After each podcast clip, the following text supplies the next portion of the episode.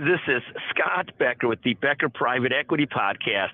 Here are 10 companies that we watch in the year to date stock results.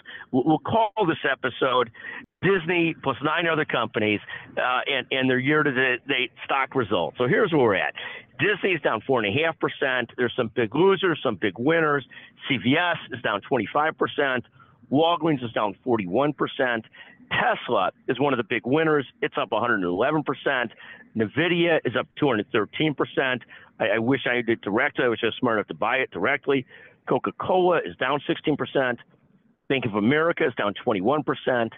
Amazon is up 52%. Apple is up 36%. And, and Microsoft is up 36%. I know this is somewhat of a random list of 10 of the largest companies in America and what they're doing year to date in their stocks.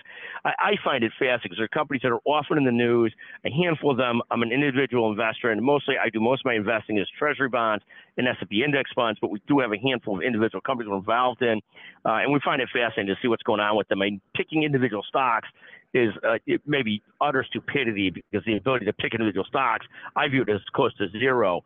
Uh, but you know, and, and that shows because of the four companies that I own directly, Microsoft and Amazon, they're both up. B of A and Coca-Cola are both down, and there's no rhyme or reason to the intelligence of my picks that came around at different times over the years, and, and not highly intelligently done. Then far, far better just owning the S&P index fund or owning direct treasuries.